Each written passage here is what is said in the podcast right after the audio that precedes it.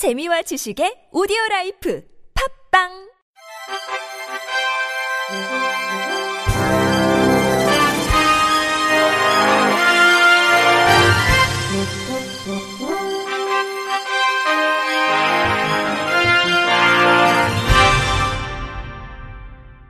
청취자 여러분 안녕하십니까? 3월 8일 금요일 KBIC에서 전해드리는 생활 뉴스입니다. 택시 카풀 사회적 대타협 기구는 어제 출퇴근 시간에 카풀 서비스를 허용한다는데 합의하고 규제 혁신형 플랫폼 택시를 올해 상반기 중 출시하며 택시 노동자의 처우 개선을 위해 근로시간에 부합하는 월급제를 시행하는 데 의견을 모았습니다. 사회적 대타협 기구는 이날 국회 의원회관에서 열린 회의에서 이 같은 합의안을 마련했습니다. 합의안에는 전국 택시운송 사업조합 연합회, 전국 개인택시 운송사업조합 연합회, 전국 택시 노동조합 연맹, 전국 민주택시 노동조합 연맹 등 택시 4개 단체를 비롯해 더불어민주당 택시 카풀 태스크포스 전현희 위원장, 카카오 모빌리티, 국토교통부 등이 서명했습니다. 카풀은 여객 운수사업법 등 현행법의 본래 취지에 맞도록 출퇴근 시간인 오전 7시부터 오전 9시와 오후 6시부터 오후 8시에 허용하되 토요일과 일요일, 공휴일은 영업일에서 제외하기로 했습니다. 아울러 택시 산업의 파이를 키우기 위해 규제 완화를 적극 추진하기로 했고 우선 규제 혁신형 플랫폼 택시를 올해 상반기 중 출시해 택시 산업과 공유 경제 상생을 도모하기로 했습니다. 규제 혁신형 플랫폼 택시는 기존 택시에 플랫폼 서비스를 적용해 다양한 부가 서비스를 제공하는 개념입니다. 더 구체적인 형태는 카카오 모빌리티와 택시업계, 당국이 함께 논의해 결정할 예정입니다. 이 밖에 국민 안전을 위해 초고령 운전자의 개인 택시를 감차하는 방안을 추진하기로 하고 택시업계의 승차 거부 근절과 친절한 서비스 정신 준수에도 노력하기로 했습니다. 사회적 대타협 기구는 합의안을 이행하기 위해 국회 상임위원회 계류 중이거나 발의 예정인 법안을 3월 임시국회 회기 내에 처리하도록 노력하기로 했으며 기존의 대타협 기구는 해산하되 민주당과 정부, 업계가 참여하는 실무 논의 기구를 즉시 구성하고 택시업계도 시장 정상화를 위해 협조하기로 했습니다. 한때 사상 최고치를 경신했던 일본 여행 수요가 지난해부터 꺾이더니 올해 초부터 크게 감소하는 분위기입니다. 일본 정부 관광국이 발표한 방일 외객수 자료를 살펴보면 2017년 방일 한국인 여행객 수가 전년 대비 40.3% 증가한 714만 명을 기록해 사상 처음으로 700만 명대를 돌파했습니다. 이에 비해 지난해 한국인 방문자는 753만 9천 명으로 5.6% 증가에 그쳤습니다. 그제 주요 여행사 및 업계에 따르면 지난 2월 일본 여행 수요는 전반적으로 감소한 것으로 나타났습니다. 하나투어가 최근 발표한 지난 2월 항공권을 제외한 해외 여행 상품 판매 수를 보면 전년 대비 가장 큰 폭으로 하락한 지역이 일본이었습니다. 전년 동월 대비 예약률도 일본이 33.9%로 가장 크게 줄었으며 남태평양, 미주가 뒤이어 감소폭이 높았습니다. 반면 동남아나 중국, 유럽은 증가했습니다. 모두 투어의 지난 2월 여행 수요도 인근 여행지에 속한 중국이 고성장을 기록한 데 반해 일본은 24.3% 떨어졌으며 유럽과 동남아, 미주 등이 성장을 보였습니다. 인터파크 투어가 공개한 해외 항공권 판매 성장률을 보면 일본 지역은 지난해 대비 16% 하락했습니다. 항공권 판매 플랫폼 서비스 스카이스캐너 관계자는 한국인들의 항공권 수요를 분석했더니 일본 여행 시장은 이미 성숙해진 데다 고점을 찍었다며 여행 수요는 동남아나 다른 해외 소도시로 눈을 돌리는 추세이기에 더는 일본 여행에 있어 괄목할 만한 성장을 기대하기 어려울 것으로 보인다고 분석했습니다. 지속적으로 미세먼지 경보가 발령되면서 몸속으로 들어온 미세먼지를 제거할 수 있는 방법에 대한 궁금증이 커지고 있습니다. 지난 5일 정기석 한림대학교 의료원 호흡기 알레르기 내과 교수는 미세먼지는 혈액 투석을 한다고 해도 잘 걸러지지 않을 정도로 작기 때문에 현재까지 몸 밖으로 배출시킬 방법은 없다며 기관지, 폐 등에 쌓인 미세먼지를 제거하려면 약물로 닦아야 하는데 이는 불가능하다고 말했습니다. 미세먼지의 크기는 10 마이크로미터 미만, 초미세먼지는 2.5 마이크로미터 미만으로 매우 작아 호흡기에서 걸러지지 않기 때문에 주로 폐 깊숙한 곳에 쌓여 만성 폐쇄성 폐질환, 기관지염 등을 일으킵니다. 이처럼 미세먼지는 크기가 작아서 폐에 쌓이면 근처에 있는 혈관벽을 쉽게 통과합니다.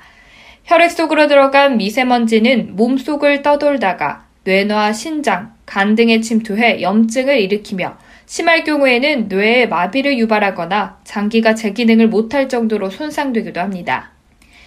삼겹살과 소주를 함께 먹으면 식도에 쌓인 미세먼지를 씻어내린다는 속설이 역시 사실이 아닙니다. 미세먼지는 흙과 모래와 같은 단순한 입자가 아니라 매연과 건물 등에서 나오는 여러 중금속과 발암 물질들이 섞인 입자입니다.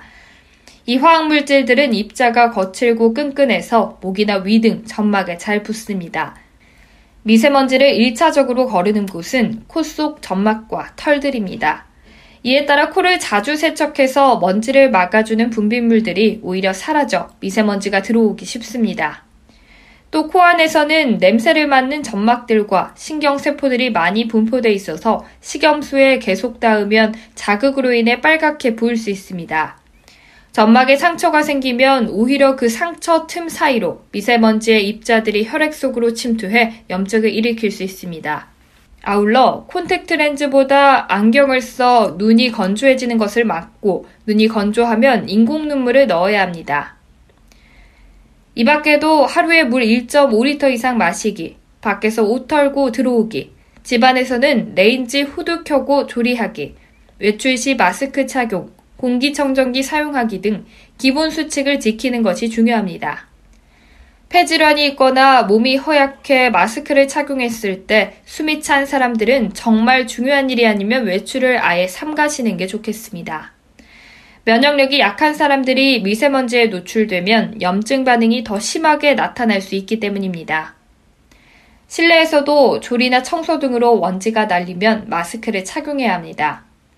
정기석 교수는 환기를 하지 않으면 밖보다 실내의 미세먼지 농도가 더 높을 수 있다며 미세먼지를 꾸준히 마시는 것은 간접 흡연을 하는 것과 동일한 효과라고 강조했습니다. 겉보기에 멋진 사람이라도 말할 때 입냄새가 심하다면 이미지가 실추되기 십상입니다. 예의상 남들이 말해주기도 어렵고 본인도 잘 자각하지 못하기 때문에 애초에 입냄새를 만드는 원인을 파악해 원천 차단하는 게 좋습니다. 보통 입냄새의 원인은 입안에 있는 충치나 잇몸병이 있는 경우, 담배를 피우거나 당분이 많이 든 음료를 마시고 양치질을 제대로 하지 않았을 때에도 냄새가 납니다. 이와 관련해 WebMD 등의 자료를 토대로 입냄새를 만드는 뜻밖의 원인 다섯 가지를 알아보겠습니다. 탄수화물을 극단적으로 제한하는 다이어트는 입냄새를 유발할 수 있습니다. 저탄수화물 다이어트는 지방을 분해하는데 이때 케톤이라는 물질이 생깁니다. 이 케톤이 숨 쉴 때 안 좋은 냄새를 만듭니다. 사랑니를 발치했거나 입속에 상처가 나 염증이 생겼다면 충치만큼이나 역한 냄새를 만들 수 있습니다. 그 밖에도 입속이 붓고 아프다면 입에 뭔가 문제가 생긴 것으로 입냄새가 날 수 있습니다. 침은 입속을 청소하고 입냄새를 유발하는 원인을 제거합니다. 당연히 입이 건조할 때는 이런 일을 하지 못하므로 역한 냄새가 날 수 있습니다. 아침에 입냄새가 나는 이유도 자는 동안 침이 마르기 때문입니다. 편도염을 자주 앓으면 판도화라고 하는 작은 구멍이 커질 수 있는데 이곳에 음식물 찌꺼기와 세균이 뭉치면 쌀알 크기의 알갱이가 생기면서 이 알갱이들이 입냄새의 원인이 됩니다. 기본적으로 음식물 찌꺼기에서 발생하기 때문에 치아와 혀가 깨끗해도 입냄새가 생길 가능성이 있습니다. 역류성 식도염은 위의 내용물이나 위산이 식도로 역류해 식도에 염증이 발생하는 질환입니다. 따라서 쌓여있는 음식물 냄새가 올라와 역한 입냄새를 유발할 수 있습니다. 위산 분비 억제제로 증상을 완화시킬 수 있지만 평소에 흡연과 음주를 줄이고 채소와 과일을 많이 먹는 게 도움이 됩니다. 거리의 상상력은 고통이었고 나는 그 고통을 사랑하였다. 기영도 시인이 시집에 남긴 메모입니다. 한국 현대 문학사에 큰 획을 그은 기영도 시인이 세상을 떠난 지 어느덧 30년. 젊은 후배 시인들이 헌정 시집을 내는 등 어느 때보다 추모 열기가 뜨겁습니다. YTN 이교준 기자의 보도입니다. 경기도 광명시에 있는 기영도 문학관. 건물 벽에 걸린 대형 현수막에 적힌 정거장에서의 충고의 식구가 눈에 들어옵니다. 기영도 시인 30주기를 맞은 문학관 곳곳에는 고인에 대한 그리움이 어느 때보다 깊이 배어 있습니다.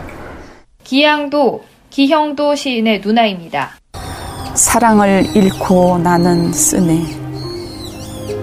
잘 있거라 짧았던 밤들아. 창밖을 떠돌던 겨울 안개들아. 아무것도 모르던 촛불들아 잘 있거라. 공포를 기다리던 흰 종이들아. 암울한 시대를 견디다 29살의 젊은 나이에 불현듯 숨을 멈췄지만 그의 유고 시집 입속의 검은 잎은 지금까지 30만 부를 돌파할 정도로 시대를 넘어 꾸준한 사랑을 받고 있습니다. 기향도, 기영도 문학관 명예관장입니다. 서로 위로하고 따뜻하게 또 격려하고 세워주고 이렇게 하면 참 아름다운 세상이 되지 않고 되지 않을까 사회가 되지 않을까 동생이 그런 노력을 했다고 저는 생각합니다. 기영도 시인의 모교인 연세대에서 그의 문학 세계를 새롭게 조명하는 추모 심포지엄이 처음으로 열리는 등 추모 열기가 뜨겁습니다. 젊은이들의 가슴을 두드린 도시적 서정성과 절망의 미학은 여전히 울림이 크다는 평가입니다. 정과리 문학평론가입니다.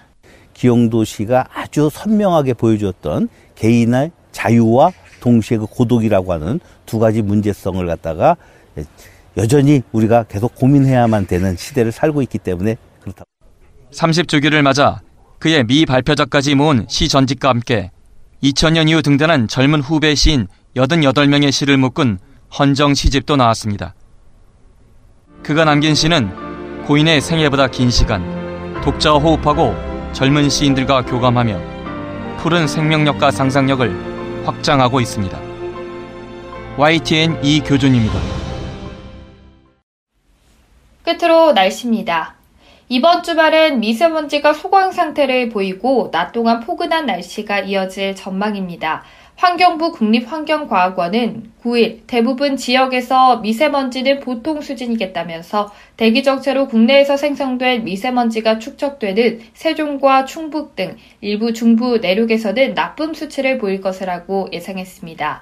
아침 최저 기온은 영하 5도에서 8도, 낮 최고 기온은 10도에서 19도 사이로 일교차가 크겠습니다. 기상청 관계자는 내륙을 중심으로 대기가 건조해지는 만큼 화재 예방에 유의해야 한다고 말했습니다.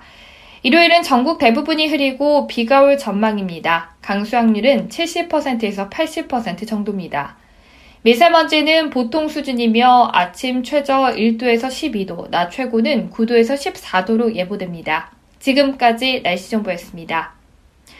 이상으로 KBIC 생활 뉴스를 마칩니다. 지금까지 제작의 권순철, 진행의 박은혜였습니다. 고맙습니다. KBIC.